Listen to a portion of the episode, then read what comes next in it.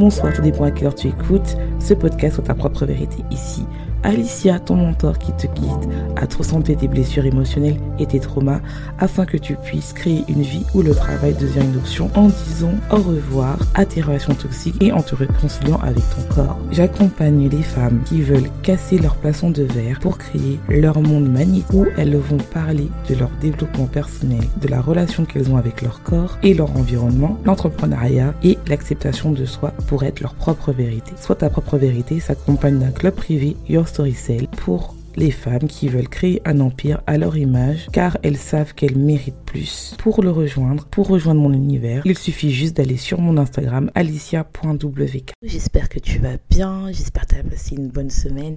Si c'est pas le cas, j'espère que cet épisode remontera le moral. Ça y est, on est en automne. Si j'ai un peu je parle un peu du nez ben, c'est que je suis un peu malade. Mais sinon, tout va bien. J'espère que vous allez bien. Je tiens à vous remercier que vous êtes de plus en plus nombreux à écouter votre propre vérité. Vous êtes de plus en plus nombreux à me rejoindre sur Instagram et sur mes autres réseaux. Donc, merci. Euh, aujourd'hui, j'aimerais vous parler d'arrêter de se sous-estimer et de commencer à se concentrer sur son business parce que c'était ça euh, mon optique de ce mois. C'est-à-dire que vraiment, euh, dans mon travail personnel, il y a des fois où même si tu commences à vendre, tu commences à avoir un momentum, il y a cette voix qui te dit mais mais en fait, est-ce que je suis capable de d'enseigner euh, ça? Et euh, c'était vraiment une thématique qu'on a travaillé avec euh, une de une de mes coachs.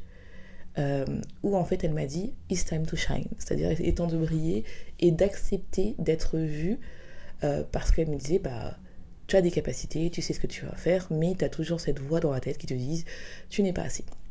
Et ce qui était marrant, parce qu'on attire ce qu'on vibre, une de mes coachées aussi a le même problème, c'est-à-dire elle ne se voit pas qu'elle est assez et donc elle procrastine. Et on va sortir de ça parce que finalement je me suis rendu compte que le fait d'écouter cette voix et de l'apporter de l'amour m'a permis euh, de dépasser une de mes peurs qui était euh, d'être vue sur Instagram et qui m'a permis d'avoir en un mois plus de 70 abonnés. En un mois. Sachant que je ne fais pas de reel, je viens juste de, commencer cette semaine. Alors que tout le monde te disait que euh, il faut faire des reels pour euh, augmenter ta visibilité, j'ai fait par rapport à ce que je voulais faire. Ça sera pas du tout un cours sur Instagram et, ses croissances, mais c'est pour vraiment que vous compreniez euh, la conséquence qui a fait mon travail interne, qui m'a permis en fait d'obtenir ce que je voulais. C'était enfin avoir une croissance euh, sur mon compte. Donc euh, maintenant j'ai deux comptes, un en français un anglais, où j'ai 200 abonnés. mon compte en anglais grossit beaucoup plus que mon compte en français et je suis super contente. Pareil pour, euh, j'ai aussi un momentum pour mon TikTok anglais, donc je suis super contente. Donc c'est vraiment le côté où je me dis que c'était vraiment un travail de mindset. Donc on va commencer. Prends ta boisson chaude ou ta boisson froide, installe-toi sur ton canapé préféré, ton lit, ou euh, si tu fais du sport en m'écoutant, n'oublie pas de prendre des notes mentales. Donc arrête de te sous-estimer et commence à te concentrer sur ton business, sur ta vie et surtout à être l'identité que tu veux être. Donc euh, si je parle de moi, j'avais vraiment tendance à me sous-estimer pendant très très longtemps. Il n'y a que maintenant, ça fait depuis trois mois où vraiment j'ai vraiment confiance en ce que j'ai fait, même s'il y a toujours cette petite voix dans la tête. Donc quand j'ai commencé, il y avait cette, ce syndrome d'imposteur qui me disait que je n'étais pas assez parce que j'avais pas un certificat, euh, parce que j'avais pas ça, ça, ça. Et à force de côtoyer d'autres personnes qui n'avaient pas de certificat et qui gagnaient beaucoup plus que moi et qui me disaient mais en fait toi tu as une thèse, tu te rends pas compte, tu as une thèse donc c'est vraiment valide quoi. Que je comprenais pas pourquoi elles donnaient beaucoup plus de valeur sur ma thèse que, bah, leur travail. Et en fait je me suis rendu compte que c'était parce que elles elle, valait, elle, voyait le, travail de ma thèse. C'est-à-dire que moi, en fait, tellement que j'ai vécu une thèse compliquée, je pensais que tout le monde pouvait avoir une thèse. Donc ça a dévalué mon travail. Et je me suis tout le temps sous-estimée. C'est-à-dire que même quand j'ai eu mon master, je ne me suis pas félicitée. Même quand j'ai eu mon bac, je ne me suis pas félicitée. Même quand j'ai eu ma licence, quand j'ai eu mon doctorat, je ne me suis pas félicitée. Les autres me félicitaient. Mais rien. Quand j'ai commencé à me féliciter, c'était uniquement pour des choses que vraiment je euh, je me je disais waouh c'est incroyable. Par exemple j'ai commencé à me féliciter pour mon podcast. C'est à dire que c'est grâce à vous si je vais chaque semaine. C'est grâce à vous si chaque semaine j'ai des idées. Mais c'est vrai que pendant longtemps j'ai eu du mal à accepter le fait que des personnes m'écoutent euh, parce que euh, j'avais des idées différentes et finalement c'était ça qui attirait les gens et franchement, des fois, en fait, on se sous-estime, non pas parce qu'on ne voit pas tout le travail qu'on fait, parce qu'on a le syndrome d'imposteur, c'est vraiment, ce n'est pas qu'on n'a pas les capacités, c'est le fait que on ne croit pas qu'on est capable. Et donc, comme on est on ne croit pas qu'on est capable, on travaille beaucoup plus pour compenser cette croyance qu'on a. Donc pour moi, le syndrome d'imposteur, c'est quelque chose de positif. J'ai décidé de prendre quelque chose de positif parce que, en fait, finalement, je me suis rendu compte que, bah, comme j'avais pas confiance en moi, je compensais par le fait de savoir beaucoup plus de choses et de vraiment apprendre à maîtriser les choses, qui m'a permis d'attirer des clientes et aussi qu'elles aient des résultats. Et le fait en fait d'avoir fait cette transition aussi dans le business, de voir aussi que mes clientes vendaient, m'a permis aussi de me dire bah finalement bah je dis pas de la merde et je sais comment faire et je sais comment les gens euh, bah, comment faire gagner de l'argent aux gens. Et comment aussi, surtout, qu'elle soit leur propre vérité. Parce que pour moi, c'est vraiment le fait que tu puisses payer par rapport à ta propre vérité, par rapport à ton authenticité et d'arrêter de courir avec des stratégies, mais vraiment à partir de ton histoire, à partir de ton message qui est unique, émotionnel et visionnaire, qui va te permettre en fait d'aller euh, attirer ton client de rêve et non pas ton client idéal. Et tu vas pouvoir vivre de ça si bien sûr tu fais le travail. Et ça demande vraiment une vraie remise en question. Alors pourquoi on se sous-estime Et ça, c'est vraiment que ça revient vraiment à l'enfance, ça revient vraiment aux blessures émotionnelles. Ça va vraiment, vraiment venir à quel moment tu te sens blessé. Généralement, par rapport, si je peux parler par rapport à moi, mais je pense que vous pouvez transposer ça, c'est vraiment le fait que des fois, quand on a soit la blessure du rejet, soit la blessure d'abandon, la blessure d'humiliation ou n'importe quelle blessure, quand ça arrive en enfant, on a tendance à se dire que c'est notre faute et que nos parents nous aiment moins. Et donc, en fait, on va changer de comportement pour avoir un peu plus d'attention. Par exemple, je vais parler beaucoup plus de la blessure d'abandon, parce que c'est vraiment la blessure que j'ai beaucoup travaillé cette, année. Cette année, j'ai vraiment travaillé la blessure d'abandon, le côté de sentiment d'arrêter, euh, de vouloir euh, avoir mon syndrome du sauveur et j'ai vraiment arrêté ça. Le côté aussi d'avoir peur d'être seule avec moi-même. Maintenant, j'adore être seule avec moi-même. Le fait aussi euh, d'arrêter de compenser, d'être devenu euh, comme un chat GTP en disant toutes les questions et en disant, en parlant uniquement à mon client idéal, c'est-à-dire que le fait de se dire que je vais arrêter de parler à tout le monde, mais vraiment parler à mon client de rêve, c'est quelque chose de dur pour moi parce qu'avant je voulais aider tout le monde. Je sais que je peux aider beaucoup de monde, mais je ne veux pas aider tout le monde parce que déjà, même vous en fait, tu n'aimes pas tout le monde. C'est pas que. Enfin, tu n'apprécies pas tout le monde. Parce que aimer c'est fort. On va dire tu n'apprécies pas tout le monde. Des fois c'est physique, c'est comme ça, mais l'être humain tu l'aimes. Donc il faut vraiment se dire que bah oui, il y a des fois. Malheureusement, bah, il y a des choses on peut pas euh, comprendre. Des fois, c'est juste bah, la personne, euh, t'aimes pas son caractère, t'aimes pas ça. Donc c'est vrai que avoir la prétention euh, d'aider tout le monde, c'est quand même fort. Je peux aider uniquement les personnes déjà qui veulent se faire aider.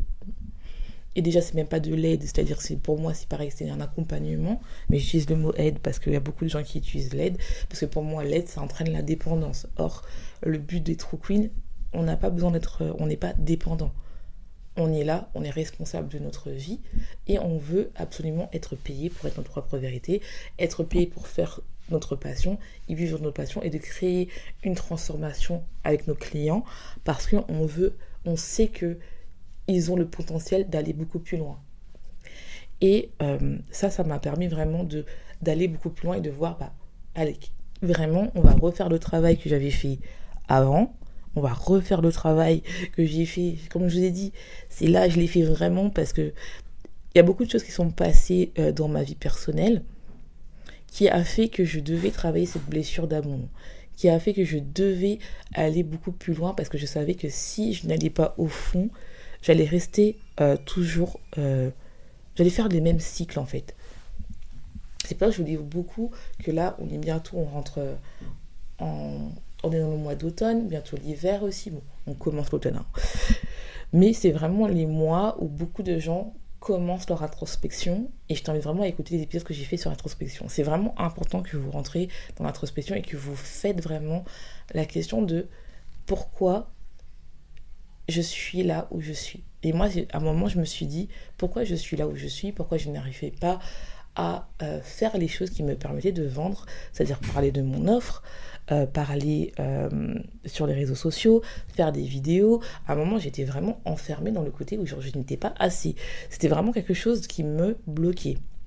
Et quand j'ai compris pourquoi, ça revenait toujours avec la blessure d'abandon. Le fait que je me sous-estimais, le fait que je me disais que j'étais pas assez, que je n'étais pas importante, que ma voix ne comptait pas. Alors que je savais que c'était faux parce que bah, vous, êtes là à m'écouter. Donc c'est vraiment quelque chose qui était euh, une croyance que je devais combattre ça pour vraiment aller beaucoup plus loin dans mon business. C'est ça que je dis beaucoup aux personnes que des fois, tu sais ce qu'il faut faire pour vendre, mais tu te tu le fais pas, non pas parce que tu connais pas la stratégie magique pour débloquer ton business, mais parce que tu as des croyances qu'il faut casser pour pouvoir implémenter, euh, appliquer les thèmes que tu connais déjà au lieu d'être toujours dans le syndrome de l'objet brillant.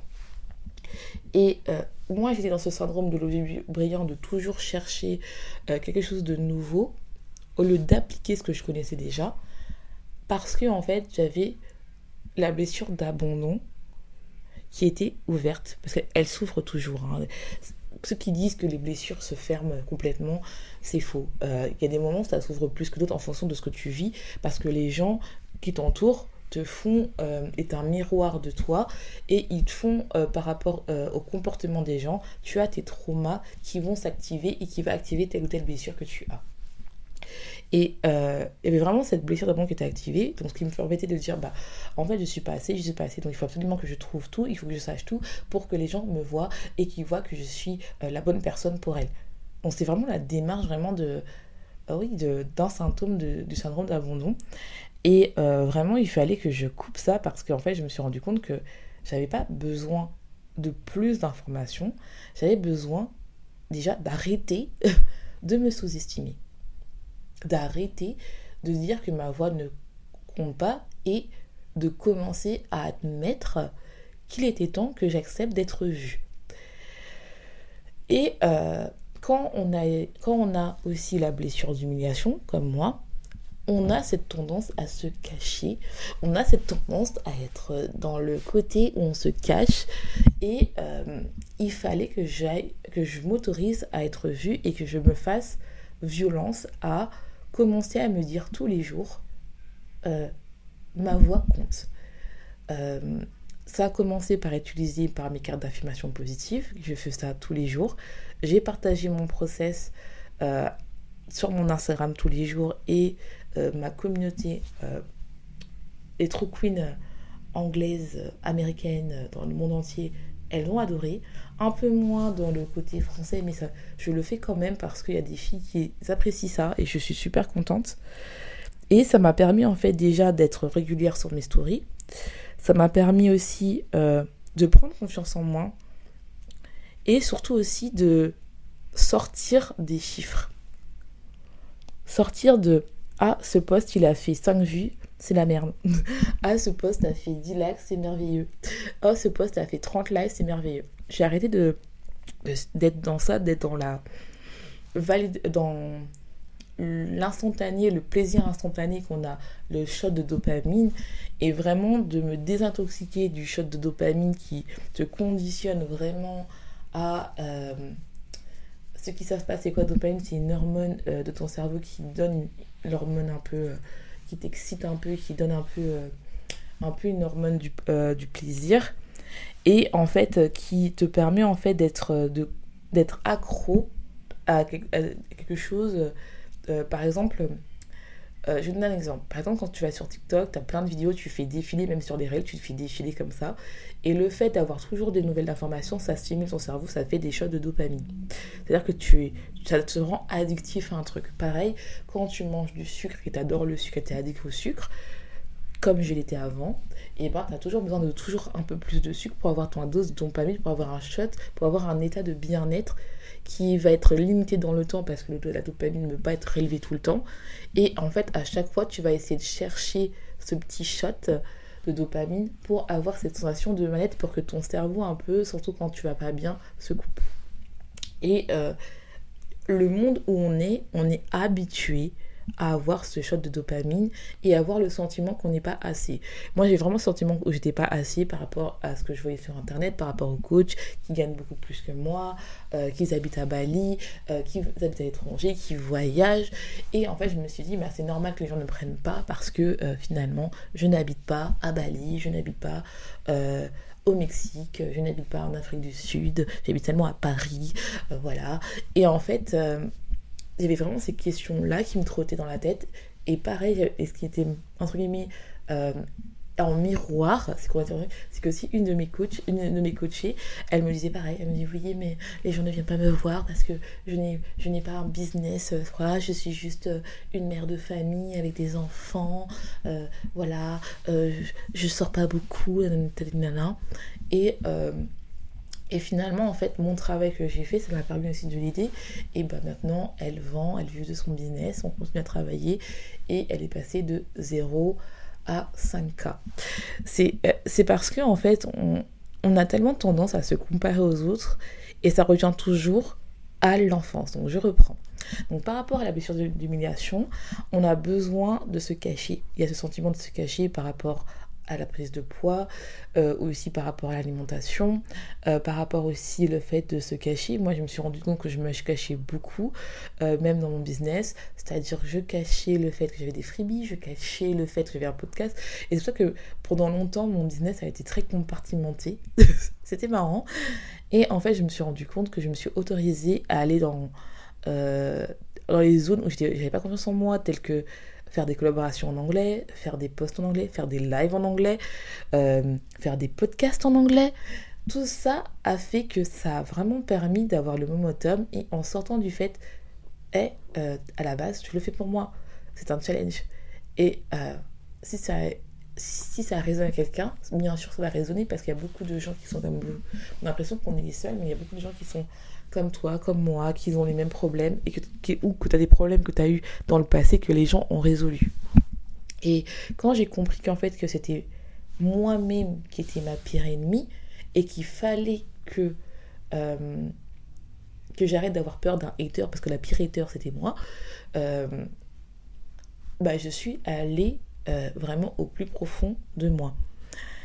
Et ça a commencé par déjà arrêter de faire les sujets qui étaient dans ma zone de confort et commencer à faire les sujets qui me touchaient beaucoup plus personnellement, notamment sur mon compte sur mes comptes Instagram. Donc si vous ne me suivez pas sur Instagram, vous ratez. vous ratez parce qu'il se passe tellement de belles choses là-bas. Et donc en fait, ça m'a permis vraiment d'être beaucoup plus authentique que que je n'étais avant sur Instagram. Sur mon podcast, je suis vraiment authentique. C'est vraiment quelque chose. C'est ma safe place. C'est vraiment ma safe place. Euh, je vous cache rien.